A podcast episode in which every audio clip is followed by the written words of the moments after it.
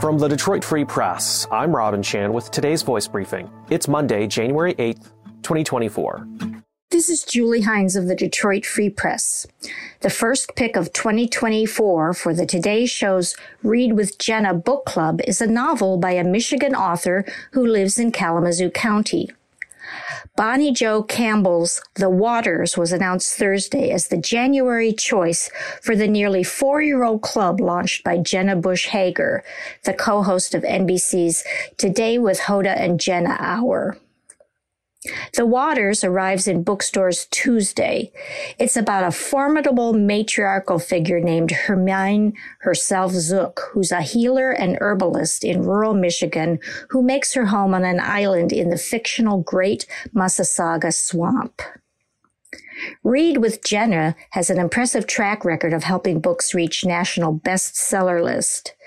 This is the first title set in the Michigan countryside chosen by Bush Hager, the daughter of former President George W. Bush. Campbell has long received critical acclaim as a writer. Her 2009 short fiction collection, American Salvage, reached the finals of the National Book Award and the National Book Critics Circle Award. Her 2011 novel, Once Upon a River, was a bestseller. I'm Susan Tompor, and I'm a columnist at the Detroit Free Press. Thousands of UAW members at the Detroit 3 automakers will be looking at retiring in 2024 thanks to a $50,000 lump sum offer that was part of the 2023 contract. The $50,000 is a pre-tax retirement incentive for eligible employees who work in production and skilled trades.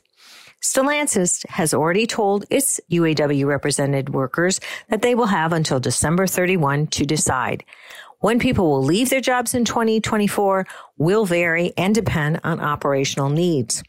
At the same time, the UAW contracts included a unique annuity option. Income Solutions, a Minneapolis based company, will offer tools to help those retiring figure out if buying an annuity would address some needs to generate a steady stream of income in retirement. The annuity platform compares real time quotes from six insurers and offers low cost fees. The UAW wanted, among other demands, a return to pension coverage for those members hired after the fall of 2007. Those workers do not benefit from a traditional pension.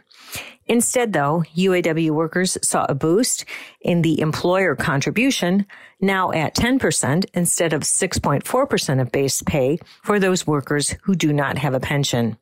The contribution does not require that the worker set aside any money into the 401k. And now we'll see how this new annuity option will work in offering some more retirement security. I'm Andrew Burkle with the Free Press Sports Department. And wow, can it get any better as a football fan in Southeast Michigan right now? On Sunday, the Detroit Lions beat the Minnesota Vikings 30 to 20, locking up their second 12 win season in franchise history. This upcoming weekend, they'll host their first ever playoff game at Ford Field after winning the NFC North. Their opponent, former quarterback Matthew Stafford and the Los Angeles Rams. I think it's safe to say there's a few storylines there. But first, the state of Michigan's football attention will shift down to the Lone Star State, where the University of Michigan football team will play in its first ever national championship game.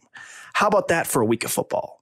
The Michigan football team has been down in Houston practicing ahead of the huge showdown.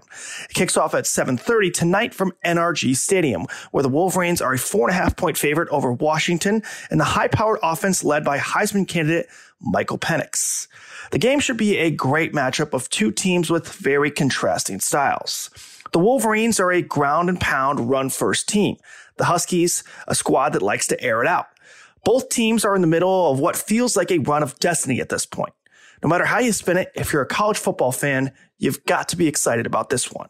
And if you're a Michigan fan, well, that speaks for itself.